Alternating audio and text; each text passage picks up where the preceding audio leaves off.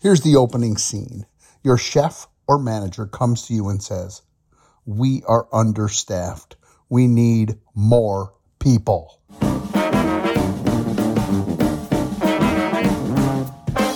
Hey, it's Peter Harmon, the food guru, here with your weekly pep talk. My goal is to help you build a better restaurant and live the life of your dreams. Today is Monday, October 3rd. Wow. We just entered the fourth quarter of 2022. This is episode number 198 of Build a Better Restaurant podcast. It's called The People Thing. If you own a restaurant and are like most of us, you have employees and you have witnessed some version of this scene. The manager or the chef says, We need more people, right? Well, you are not alone. It is happening everywhere in every restaurant in America, and it's not limited to just restaurants. It's an epidemic all across the entire American workforce. Many businesses are turning down business because they don't have enough people and the supply chain is broken. But that's another story. Let's stick with the people thing for today. So, before we agree or acquiesce to the request of our chef or manager, let's look, let's dig a little deeper, okay? Okay. Let's start with thing number 1, the problem. I'm willing to stick my neck out and bet you're shorthanded and can't find qualified people to do the work. Hey, I'm there too. We all are. I need people to do the work, but I'm not so sure I would call it shorthanded. Shorthanded means we don't have enough people. It means we need nine people to make up a baseball team, but we only have seven. That's shorthanded. We're going to have to forfeit because we don't have nine people. Or maybe you need six waiters to properly serve your guests and only have four. Or you need five kitchen people to open and fill all the positions, but you only have four. Or you have five kitchen people and the chef and the cooks think you need seven or eight to handle the workload. Okay, let's look at that. Your manager says you're shorthanded. Your people say you're shorthanded, and they're frequently asking you to come out and help them through a hard push or during a peak period, or to help them with some prep. Do you know this drill? Well, of course you do. They're always asking for help and preventing you from doing your job. You know, driving the bus and business building stuff. Or here's another one. You see things that just weren't weren't done. They're undone. And you have to pick it up and do it yourself. Otherwise they're going to go undone and people are going to get upset. Your customers, right? But before you freak out and start hiring more people, let's dig even deeper. Because I remember about two hours ago, all the people who are now shorthanded and in the weeds, they were goofing off, faffing around, fucking about, and frittering their time away. And nothing was getting prepped for dinner service. I have that snapshot still in my mind. And then, when the business does actually come in, they're all in the weeds, running around like chickens with their heads cut off. They scream for the chef or for you to come and bail them out. That sound about right. Okay, then the next day, the chef comes into your office or wherever you're sitting and says, Hey, the cooks are upset because they're always shorthanded and overwhelmed. And I'm just overloaded with work. I can't keep up. I need more people. Wow. Here's another thing. You, the business owner, you have a budget and financial goals, right? you're supposed to run a 30, 30, 30, 10, which means you should run a 30% cost of goods, a 30% labor cost, and a 30% other cost. And then you should have a 10% profit left over as your reward for owning the business and taking all the risk. But if you're already running a 35% labor cost, you don't have the money in the payroll account to pay for the extra cooks, do you? See, the real problem isn't that you don't have enough cooks or enough people. The real problem is the cooks are not getting the work done. They're not pulling their weight. You have a people problem, which is creating a production problem. Wow. Okay, so this brings us to thing number two the reason this happens. One of my first ever business partners. Dave Walker had a theory as to why this happens, and it goes like this One boy will do the work of a boy, two boys will do half the work of a boy, and three boys will do no work at all. Wow. I love that. I just love it. The thing is that when it's prep time, there's no sense of urgency and often little supervision. You know, the music is playing and everyone's talking about whatever the big party last night or who did what to who. And then when the doors open and the customers walk in, it hits the fan. And the team's not ready. Not everybody, not everybody, but enough of the team to create bedlam for the whole shift. And this scene plays out every day, week after week and month after month. And usually the result is that the staff chase off enough customers that they find an equilibrium. But in the meantime, your business is cratered. Okay, here's another thing that happens. It's called drama. We have a spat between the kitchen and the dining room, or employee number one doesn't like employee number two. They're all fired up about something and they hate working together. There are really only two reasons or two things that cause drama. And the first one is drama queens. Drama queens start drama. And the second cause of drama is you have too many people with not enough work to do. See, when we're busy, everybody's working hard, head down and focused just to get through the shift, just to survive. And this is when everybody is happy, working at peak efficiency because they have to be and they don't have time to start drama. But when people have excess time on their hands, they waste it. And instead of moving the ball forward and doing something constructive or important that they're going to need when it gets crazy busy, they goof off. Now, once again, not everybody, just the slackers. You have at least one person. I know this for sure. You have at least one person on your staff who's always busy, always getting stuff done. They never stop. It's just the way they're wired. They love to work and get things done, and they secretly resent the slackers. These people are playing Pac Man. I love Pac Man Pac Women Pac People. You know, you know the video game where you move around the screen, and you eat stuff, you know, and you get point for each thing you, that you eat. And there's even bonus stuff worth more points. See, I see the restaurant as a game of Pac Man. The people who do the most get the most points. And I make sure they also get the biggest paycheck. So I try to get all my people to play Pac Man. And some do, and some don't. Or at least not all the time. And I'll bet you have the same thing going on in your place. Okay, so what do we do about this? Well, this brings us to thing number three the antidote. If you are having production problems or getting your people to move forward, whoa, I almost said motivated, but I don't believe in motivation. I believe people are either motivated or they are not. Motivation and intuitiveness is an inside job. Now, personally, I can't motivate anyone to do anything. They either want to do it or they don't. They either want to be a professional cook or chef or waiter or they don't. Sure, I can yell at them or even threaten them.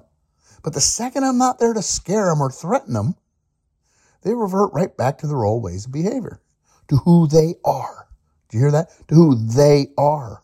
The truth is, the real culture of your restaurant happens when you're not there. So here's the antidote. First, only schedule the number of people in the positions that you need at the time of day. Then make sure everybody knows when they're supposed to be at work.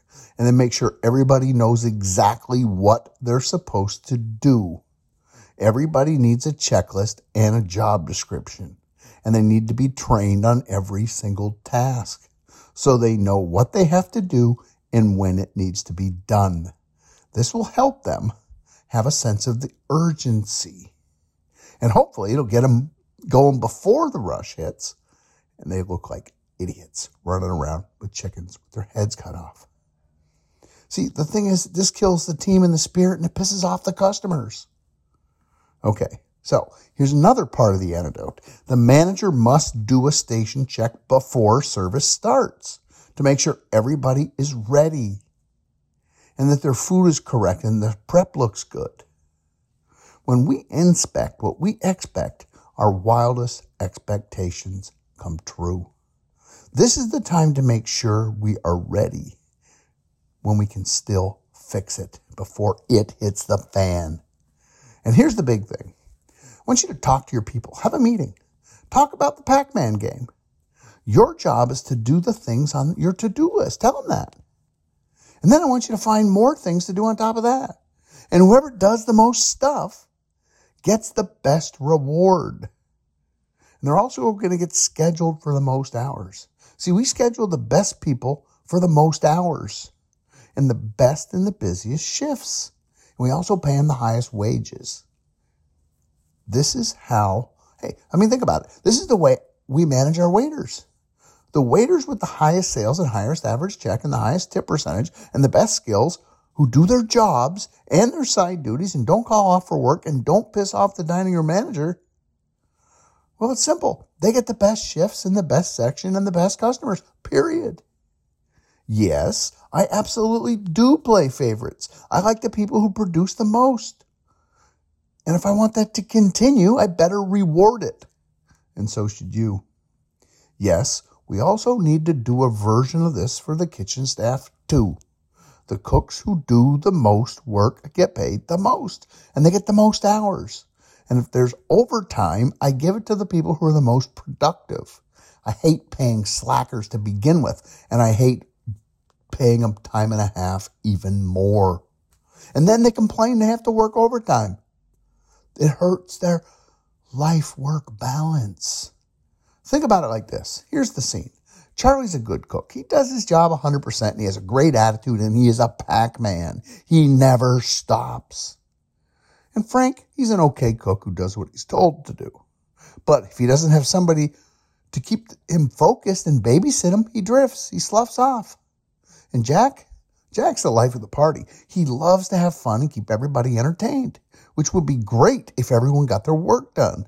But when there's no supervision, Jack is just a huge distraction. Keeps most people from getting their work done. And then there's Tommy. Tommy is totally inept. Somebody else has to do half his work. And what the other half he does, somebody else got to refinish it. Nobody likes working with Tommy. But they're never going to say anything to him, are they? Because that would be offensive and uncomfortable. Then we have Max. And he's the worst. And he also has a bad attitude. And he's always bitching about something and threatening to quit if he doesn't get his way. This kills morale. And it's another distraction, a negative influence slowing things down. Okay. Here's another fun thing called chaos. See, chaos is the default setting for life and for your restaurant and mine. See, everything's, think about a beautiful baseball park. The grass is beautiful. The lines for the infield are perfect. The foul lines are beautiful. Well, what if we just walk away for a week and let that grass go by all itself? It's going to turn into chaos. That's what's going to happen. It's going to get overgrown. Little animals are going to start living in the dirt. It's going to mess it up. See, somebody has to go in there every day and put it back together and make sure it's perfect and pristine. That's your job. See, I bet you've never heard of it put that way before, but it's true. Order must be created out of chaos. Then it has to be maintained. Your people must be reminded why they're here and what they're supposed to do. You got to have rules, simple rules. The fewer, the better. And you got to have checklists, and they must be followed and, and enforced. And the simple rules must have simple consequences. If you do this, you get that. And if you do that, you get this. As the leader, you need to have a team meeting soon and explain what's going on to the team and talk about playing Pac Man. Tell them they think you need more people. Tell them you think you have the right amount of people. And explain the reason you, that they get behind during service is because they're not ready to go when the doors open. You can't prep and cook the orders at the same time. It just doesn't work that way. Everybody's in first gear. There's no sense of urgency. Maybe we could have a little more pep in our step. Okay. And then after that, after that meeting, okay, you never want to really hammer them hard in a meeting. You just want to go over the thing. This is what I see and this is what I'd like to see happen. Okay. Then after that, you have a private one-on-one meeting with the real violators and see what you can do to help them get back on track and understand what they're supposed to do. Okay. The point is you have the payroll that matches your budget or that maybe is even larger than what your budget calls for. What you don't have is the system to get the people to do the work in the time allotted. This is the kind of thing that I help my clients understand and figure out how to fix. If you're struggling, I can definitely help you get headed in the right direction. My name is Peter Harmon. I am the food guru. My goal is to start a restaurant revolution where every restaurant owner who joins us has the knowledge and information they need to build a better restaurant and live the life of your dreams.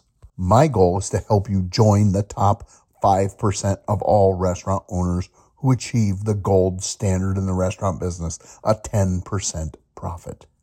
See, just like you, I'm an independent restaurant owner. I work in my restaurants every day. I know what you're going through. I get it because I live it. I'm also an author and a strategic restaurant coach and lifelong learner. I study business and leadership and team building and food and cooking. And I have four ways to help you. The first way is to subscribe to this podcast.